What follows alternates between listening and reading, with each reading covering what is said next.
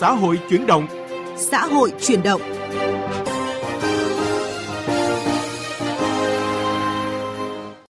Các biên tập viên Thu Trang và Bích Ngọc kính chào quý vị và các bạn. Quý vị và các bạn thân mến, các chuyên gia dự báo làn sóng mất việc tiếp tục gia tăng vào những tháng cuối năm. Do đó, việc tăng cường hỗ trợ người lao động là một trong những vấn đề trọng tâm được công đoàn các cấp đặt ra lúc này. Nội dung được phản ánh trong vấn đề xã hội. Sắc màu cuộc sống ở phần cuối chương trình, mời quý vị cùng khám phá phố đi bộ Kỳ Lừa, điểm hẹn của văn hóa xứ lạng. Vấn đề xã hội Thưa quý vị và các bạn, dù điều kiện công việc còn nhiều khó khăn do bị cắt giảm đơn hàng kéo dài hơn một năm nay, nhiều doanh nghiệp vẫn nỗ lực duy trì, hạn chế cắt giảm lao động, nhất là khi Tết Nguyên đán đang đến gần. Các cấp công đoàn đang nỗ lực kết nối để luân chuyển lao động mất việc làm tới các doanh nghiệp có nhu cầu tuyển dụng và đẩy mạnh các chính sách hỗ trợ người lao động giảm việc, mất việc. Phóng viên Bích Ngọc thông tin chi tiết. Những ngày cuối năm, công ty cổ phần dệt may Huế, tỉnh Thừa Thiên Huế nhộn nhịp và sôi động hơn do có thêm các đơn hàng mới. Người lao động có việc làm đều đặn thay vì bị giảm việc nghỉ luân phiên như trước. Ông Nguyễn Tiến Hậu, Phó Tổng Giám đốc Công ty Cổ phần Dệt may Huế cho biết, dù chưa thể quay trở lại thời kỳ trước dịch COVID-19, nhưng doanh nghiệp sẽ cố gắng đảm bảo chế độ lương thưởng Tết đầy đủ cho người lao động, không để bất cứ công nhân nào phải nghỉ việc. Doanh nghiệp xác định người lao động là, là vốn quý của doanh nghiệp à, cho nên là công ty cổ phần dệt máy Huế thực hiện các cái chính sách hỗ trợ cho người lao động, đặc biệt là cái à, chương trình Tết Xuân Vầy, Ngày hội công nhân viên trợ nghĩa tình cuối năm do công đoàn cũng như tập đoàn dệt may Việt Nam tổ chức à, có những cái gian hàng không đồng để hỗ trợ cho người lao động có điều kiện hoàn cảnh rất là khó khăn, rồi cho các công nhân ờ, đơn thân ờ, nuôi con thì công đoàn và chính quyền cũng đã tỷ ờ, chi ra hàng tỷ đồng để hỗ trợ cho người lao động Cùng với các chương trình hỗ trợ Tết cho người lao động như tặng các phiếu mua hàng không đồng, tặng các giỏ quà Tết, hỗ trợ đưa người lao động về quê và đón họ trở lại làm việc sau Tết như mọi năm. Hoạt động trọng tâm giai đoạn cuối năm được nhiều doanh nghiệp đẩy mạnh là đảm bảo chế độ lương thưởng đầy đủ, duy trì việc làm ổn định nhất có thể. Ông Trịnh Thanh Định, Chủ tịch Công đoàn Công ty Cổ phần Sản xuất Hàng Thể thao Tân Đệ và ông Lê Thành Khang, trưởng phòng đào tạo và phát triển công ty Nestle Việt Nam cho biết. Các đơn hàng có giảm khoảng độ 10 đến 15%. Thời gian làm thêm thì không có nhiều. Các năm trước là chúng tôi duy trì khoảng độ 200 đến 250 giờ làm thêm trong năm, nhưng năm nay thì khoảng độ 180 đến 190 giờ thôi. Như vậy là giảm hơn so với các năm trước. À, tuy nhiên là về người lao động thì không phải ngừng việc một ngày nào cả. Doanh nghiệp sẽ đầu tư máy móc thiết bị hiện đại để đáp ứng được với lại năng suất cho phép và để đảm bảo rằng thu nhập cho người lao động cũng như là đáp ứng yêu cầu của khách hàng. Mục tiêu của công ty là tập trung về việc khai thác cái sức mạnh của thực phẩm để cho chất lượng cuộc sống mọi người tốt hơn. Mà khi mình nói chất lượng cuộc sống của mọi người tốt hơn, có nghĩa là mình phải phát triển bền vững. Thì trước tiên thì muốn thực hiện mục tiêu đó thì bản thân mỗi thành viên của Nestle cần phải được cảm giác bản thân mình cùng, cũng được phát triển bền vững cùng với công ty.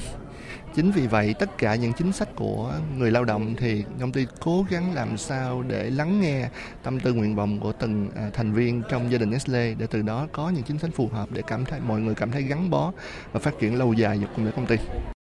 Nhân dịp Tết Nguyên đán Giáp Thìn 2024, Liên đoàn Lao động thành phố Hà Nội cũng đã triển khai nhiều hoạt động hỗ trợ đoàn viên người lao động đón Tết an toàn, vui tươi, ấm áp, hạnh phúc Liên đoàn Lao động thành phố Hà Nội dự kiến hỗ trợ 20.000 đoàn viên người lao động, trong đó hỗ trợ qua công đoàn cấp trên trực tiếp cơ sở là 15.000 người có hoàn cảnh khó khăn thuộc các đơn vị doanh nghiệp chưa thành lập tổ chức công đoàn nhưng đã trích nộp kinh phí công đoàn, mức hỗ trợ 1 triệu đồng một người. Lãnh đạo Trung ương, thành phố và Liên đoàn Lao động thành phố Hà Nội sẽ trực tiếp thăm chúc Tết tặng quà 5.000 người, mức hỗ trợ 1 triệu đồng một người và túi quà trị giá 350.000 đồng đồng thời hỗ trợ xây dựng sửa chữa 35 mái ấm công đoàn năm 2024 cho các gia đình có hoàn cảnh khó khăn về nhà ở. Công đoàn cơ sở căn cứ vào nguồn lực hiện có, tự quyết định mức chi chăm lo cho đoàn viên người lao động theo quy định. Ông Lê Đình Hùng, Phó Chủ tịch Liên đoàn Lao động thành phố Hà Nội nói: ờ, Chỉ đạo của công đoàn thành phố với công đoàn các cấp đó là phối hợp cùng với lãnh đạo các đơn vị, các doanh nghiệp để tạo điều kiện tốt nhất Đặc biệt chúng tôi quan tâm vấn đề lương thưởng Tết cho công nhân lao động. Đây là vấn đề rất ờ, quan tâm, rất quan trọng đối với công nhân lao động. Bởi vì rõ ràng một năm thì công nhân lao động cũng mong muốn là Tết đến xuân về thì cũng ờ, được về quê, ờ, cũng có tiền lương, tiền thưởng để mua quà về quê thăm gia đình cũng như là ăn Tết sum họp cùng gia đình. Đây là trách nhiệm của công đoàn. Còn tại tỉnh Bình Dương, địa phương đã đưa những phương án hỗ trợ vé xe tổ miễn phí và các phần quà đồng thời tổ chức các chương trình Tết Xung Vầy Xuân Chia Sẻ, chợ Tết Công đoàn năm 2024 để hỗ trợ công nhân người lao động có hoàn cảnh khó khăn, mất việc hoặc giảm giờ làm trong dịp Tết Nguyên đán Giáp Thìn năm 2024. Bà Nguyễn Kim Loan, Chủ tịch Liên đoàn Lao động tỉnh Bình Dương cho biết. À, Liên đoàn Lao động tỉnh đã xây dựng cái kế hoạch chăm lo Tết rất là sớm. Trong đó thì à, nổi bật là như các hoạt động là các cái phiên chợ Tết công đoàn, các cái à, chương trình Tết xung vầy cũng như là các hoạt động là chăm lo về phúc lợi cho người lao động. Còn đối với chương trình à, Tết xung vầy thì chúng tôi yêu cầu tất cả các cấp công đoàn ở cấp trên cơ sở đều tổ chức Tết xung vầy cho người lao động. Ở cấp cơ sở thì tất cả những công đoàn cơ sở đều có cái chương trình cụ thể để phối hợp với lại người sử dụng lao động chăm lo cho người lao động ở dịp cuối năm ví dụ như là một cái ờ, tiệc tất niên hoặc là à, chương trình tri ân để cảm ơn người lao động qua một năm vô cùng vất vả để đồng hành cùng với công đoàn cũng như doanh nghiệp. Thưa quý vị và các bạn, đẩy mạnh các chính sách hỗ trợ chăm lo cho người lao động là một trong những hoạt động trọng tâm được Tổng Liên đoàn Lao động Việt Nam đặt ra ngay sau Đại hội 13 Công đoàn Việt Nam. Phóng viên Đài Tiếng Nói Việt Nam phỏng vấn ông Ngọ Duy Hiểu, Phó Chủ tịch Tổng Liên đoàn Lao động Việt Nam. Để làm rõ hơn nội dung này, mời quý vị và các bạn cùng nghe. À, thưa ông Ngọ Duy Hiểu ạ, Người lao động nào cũng mong muốn được nhận đủ tiền lương và thưởng Tết cuối năm, nhưng mà doanh nghiệp thì vẫn đang gặp vô vàn khó khăn do tiếp tục bị cắt giảm đơn hàng. À, vậy Công đoàn Việt Nam sẽ tiếp tục đồng hành cùng doanh nghiệp và người lao động như thế nào để giải quyết khó khăn này? Thời điểm này thì ờ, cũng đang vào cái dịp Tết dương lịch, trong khi mà các doanh nghiệp cũng đang phải phải chi trả rất nhiều những cái chi phí trong đấy thì có việc chăm lo Tết. Thì à, trước hết là chúng tôi sẽ phối hợp với các doanh nghiệp để làm tốt công tác chăm lo Tết cho người lao động.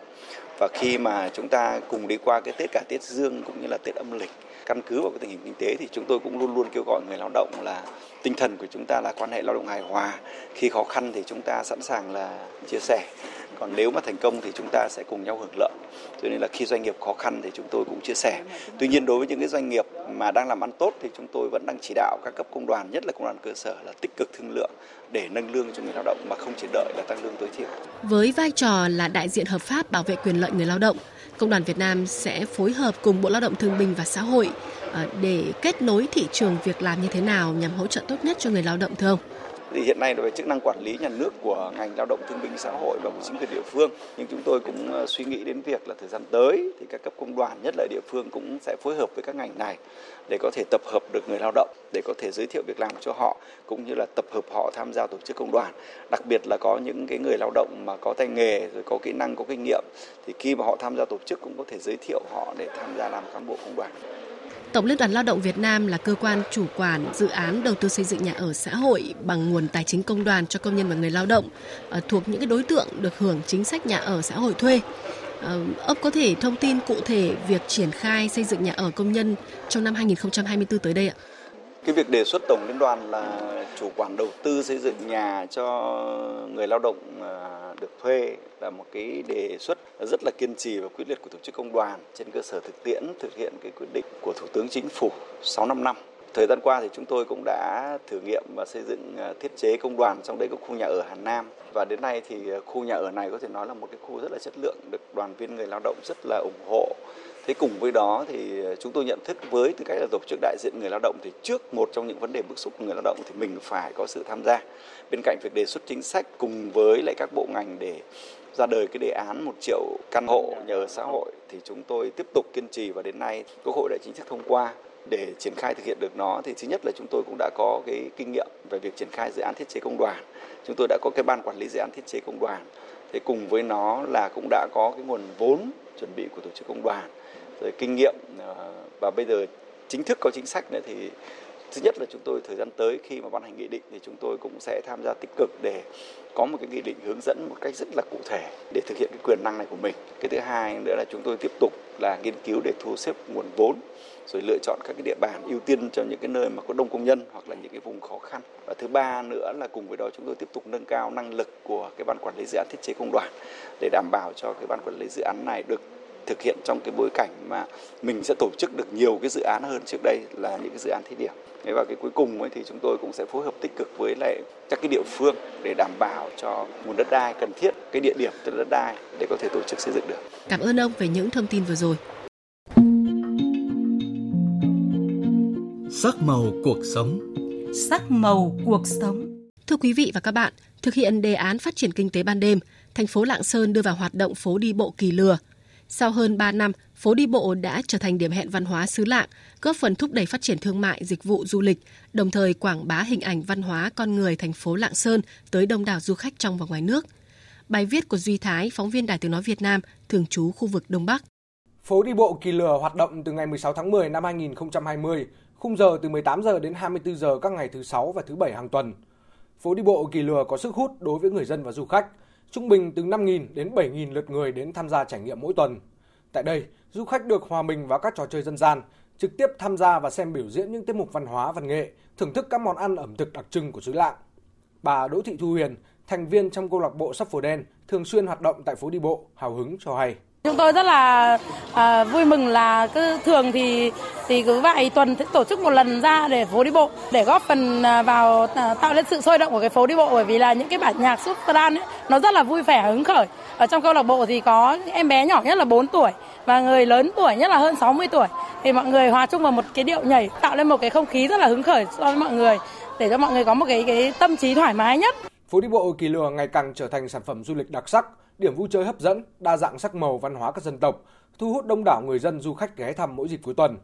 Các sự kiện được tổ chức tại phố đi bộ tái hiện thành công không gian văn hóa sống động về các nét đẹp trong bản sắc văn hóa của mảnh đất và con người xứ Lạng. Từ các sản phẩm thủ công mỹ nghệ tiêu biểu như đầu sư tử, đàn tính, đến các làn điệu dân ca ngọt ngào và các sản vật đặc trưng như cao khô, mắc mật, măng ớt, hoa hồi, rượu mẫu sơn, đã tạo sự hiếu kỳ thu hút đối với du khách.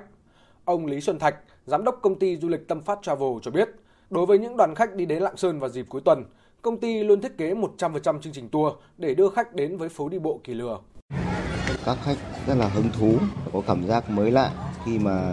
hòa vào cái dòng người trên phố đi bộ và trải nghiệm các cái hoạt động văn hóa văn nghệ, trải nghiệm về ẩm thực của địa phương.